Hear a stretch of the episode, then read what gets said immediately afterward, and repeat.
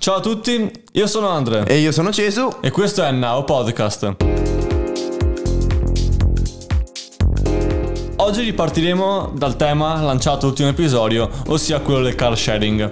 Infatti ci stiamo domandando se effettivamente il car sharing potesse essere la soluzione a diversi problemi inerenti al mondo delle macchine, della società odierna e mm, volevo anche aggiungere però qualche punto di vista sull'argomento più in generale della mobilità elettrica. Quindi, nello scorso episodio stavamo dicendo essenzialmente che forse il piacere della guida potrebbe essere l'unica cosa che in futuro invoglierà le persone ad acquistare una macchina personale. Tu cosa ne pensi? Beh, se hai visto ultimamente le persone stanno comprando macchine su macchine, ma come hai detto tu, la passione per la guida, la bellezza della guida, quello che è l'emozione che regala la gioia di guidare, resta sempre un punto forte delle macchine di proprietà. Facci caso, ultimamente si stanno sviluppando un sacco di piattaforme per cui è possibile noleggiare momentaneamente una macchina e poterla utilizzare per il tempo che si vuole nel percorso che si vuole. Come per esempio, non so se hai mai sentito parlare di BlaBlaCar, non so se hai mai sentito parlare, adesso c'è Uber, che sono una sorta di taxi ma che possono essere prenotati da un'applicazione e sono molto molto più dinamici e molto molto più efficienti. C'è da dire anche che il rapporto qualità-prezzo è molto molto più alto e c'è da dire che la sicurezza è più alta in quanto tu sai con chi stai andando in macchina, conosci le recensioni del conducente, conosci le recensioni del passeggero nel caso dovessi dividere la tua corsa. Quello che volevamo dire è, è possibile, relazionandoci al tema dello scorso episodio, che in un futuro prossimo il car sharing con o senza conducente possa andare a sostituire del tutto o parzialmente la voglia di avere un'auto personale? Questa è una domanda fondamentale perché, come sappiamo, l'intelligenza artificiale sta spopolando ovunque e in ogni ambito e soprattutto c'è da dire che l'intelligenza artificiale è una cosa che sta portando benefici ma anche dei svantaggi alla- alle persone. Mm, chiaro, sì. E di sicuro, come accennavamo la scorsa volta, sarà necessario in futuro tutelare la sicurezza delle persone in modo da garantire dei servizi più mm, efficaci, ecco. Chiaramente il car sharing è legato alla tematica dell'inquinamento, no? Un sacco di macchine sono lasciate parcheggiate nello stesso posto per un sacco di tempo, per la maggior parte del tempo anzi, e vengono utilizzate soltanto in eh, casi veramente rari. Certo, c'è chi la macchina la usa ogni giorno, c'è chi invece fa volentieri a meno senza, ma la possiede giusto perché quella volta che gli serve ce l'ha pronta lì comoda. Ora, su questo si può aprire un dibattito perché come penso molti di voi avranno visto, l'Europa vuole imporre il divieto dell'immatricolazione delle auto non elettriche dal 2035. Ora, il car sharing potrebbe essere una soluzione perché appunto consentirebbe di far girare sempre le stesse macchine in strada invece di fare in modo che ognuno abbia la propria.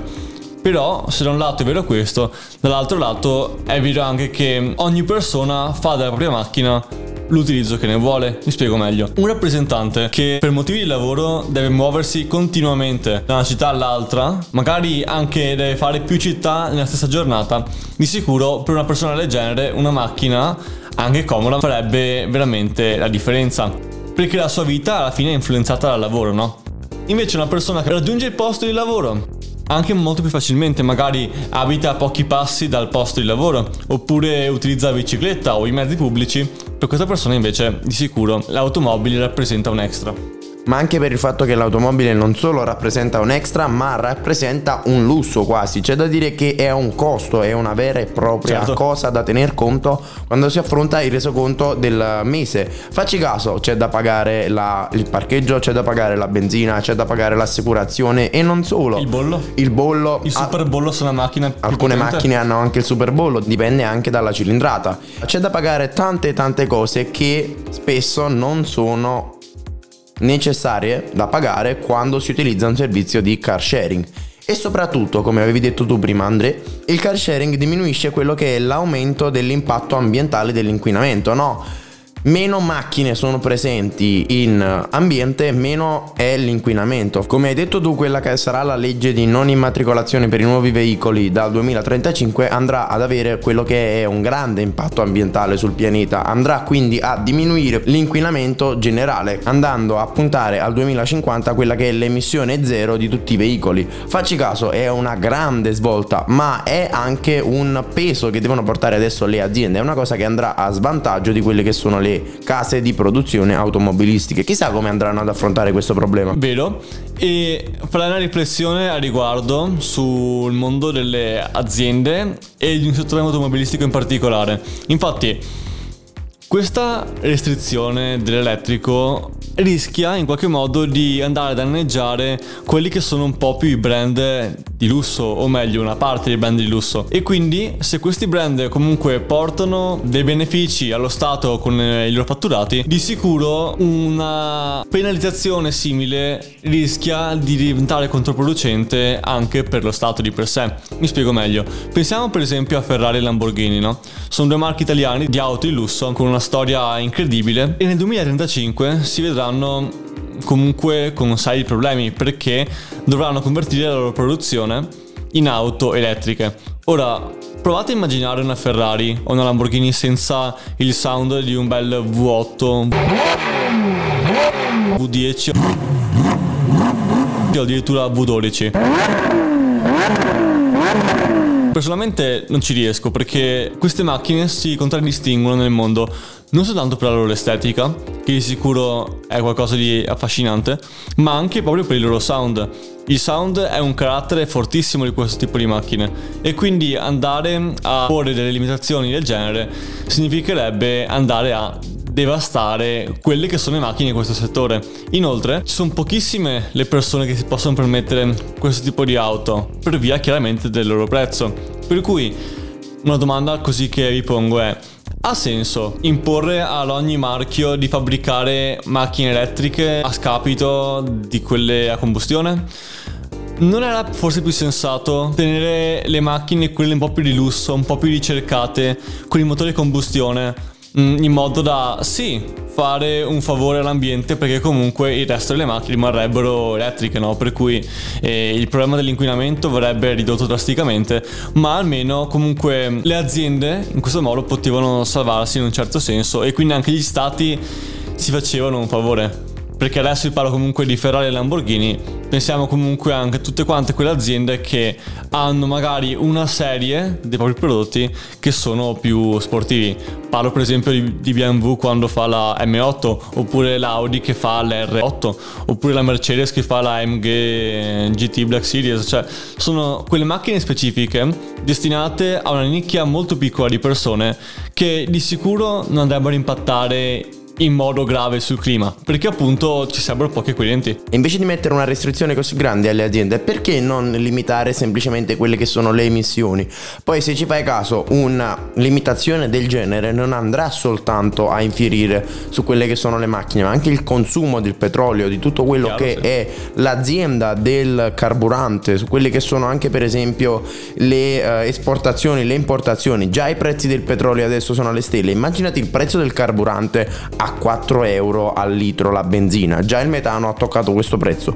Immaginati a non poter più circolare su una cosa del genere. Ci vediamo opposti e non solo delle limitazioni, ma anche delle costrizioni implicite, ma sempre delle costrizioni, perché con la crisi e tutto quello che è successo durante questi due anni tutti i prezzi di tutti i carburanti sono saliti quasi alle stelle ed è inconcepibile una cosa del genere. Allora, se ci fai caso, andando verso la Slovenia, non so, noi adesso ci troviamo in quale regione?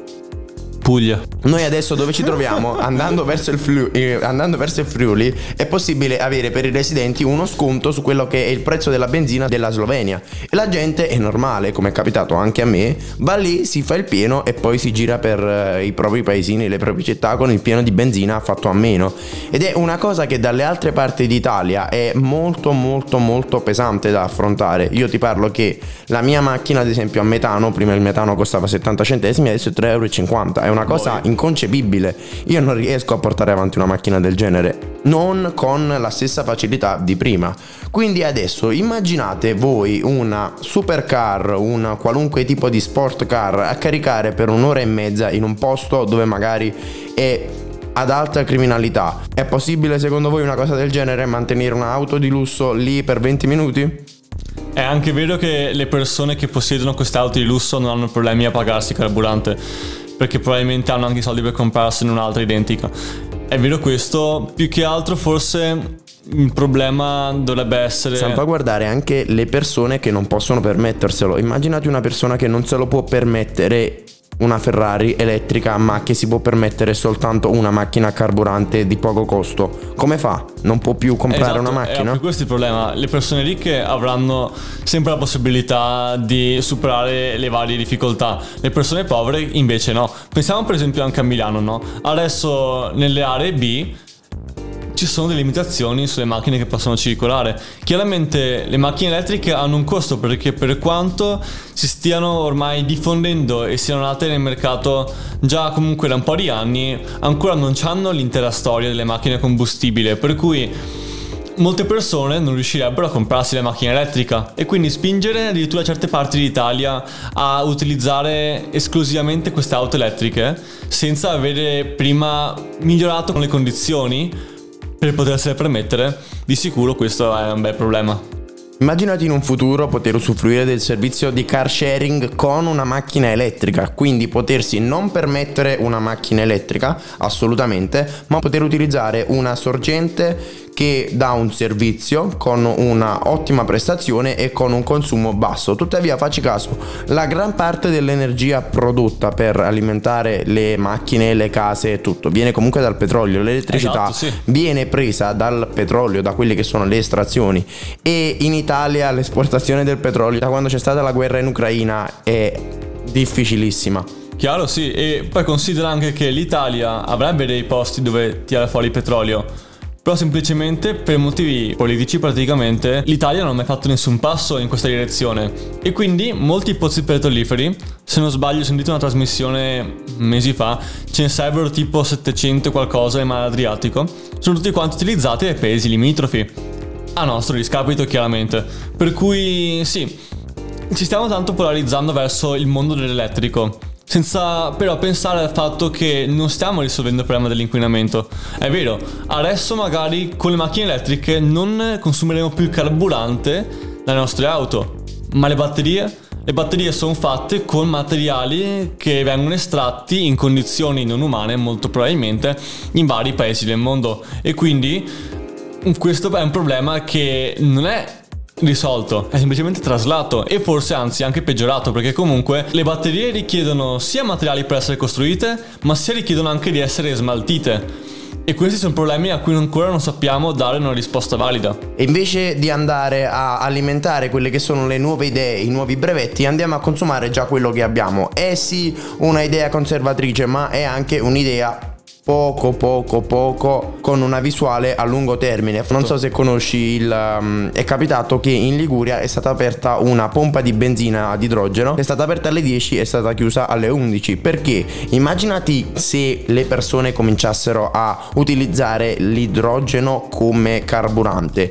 Tutte le industrie andrebbero a fallire, tutto quello che è il mercato del combustibile andrebbe a fallire, ma se lo sai anche la plastica è prodotta dal petrolio, quindi in generale tutti i provvedimenti che sono stati emanati quanto realmente vanno a impattare adesso e quanto realmente andranno a impattare nel futuro su quelle che sono le nostre vite.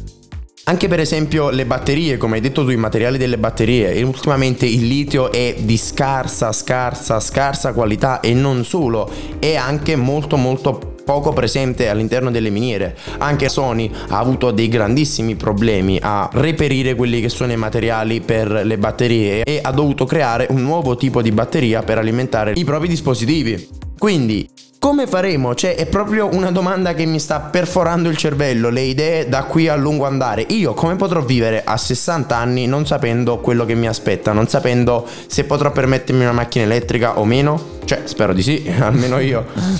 Questo è sicuramente qualcosa su cui pensare. Comunque, tornando al discorso delle macchine, è anche bene notare che si stanno sempre più evolvendo in una direzione. Stanno un po' perdendo quello che è il loro utilizzo esclusivo per eh, lo spostamento. Mi spiego meglio. Lo scopo principale. Tu la macchina non la compri più soltanto pensando a quanto consuma e a quanto può durare in generale, ma la compri anche in vista di un sacco di altri fattori, quali possono essere per esempio la qualità degli interni, oppure i materiali utilizzati in un modo piuttosto che in un altro, e alla qualità dell'impianto audio per esempio. Ma soprattutto anche la sicurezza che ti dà la vettura. Esatto, sì. E mi ha fatto abbastanza riflettere il fatto che molte aziende ultimamente stanno pubblicando, stanno condividendo con il mondo dei nuovi concept di macchina che non è tanto innovativa per quanto riguarda magari gli aspetti che citavamo adesso, insomma, comunque appunto consumi o queste cose qui, ma piuttosto si concentravano su fattori quali l'innovazione L'estetica. estetica. Esatto, sì. Cioè, pensiamo per esempio, ho visto BMW ha rilasciato la BMW D Vision, ossia la macchina che non so se mai sentito,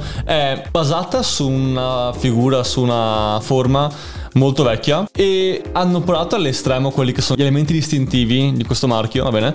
E quindi il risultato è una macchina con la forma old style e con la carrozzeria in grado di cambiare colore, come puoi scegliere fino a 32 colori diversi per personalizzare l'auto, quindi praticamente come in un videogioco tu puoi decidere che aspetto dare alla tua macchina. Cioè qui siamo a livelli estremi per la personalizzazione del- di un veicolo, di quello che alla fine serve per lo spostamento, serve per muoversi da un posto all'altro in base alle necessità. Esatto, sì.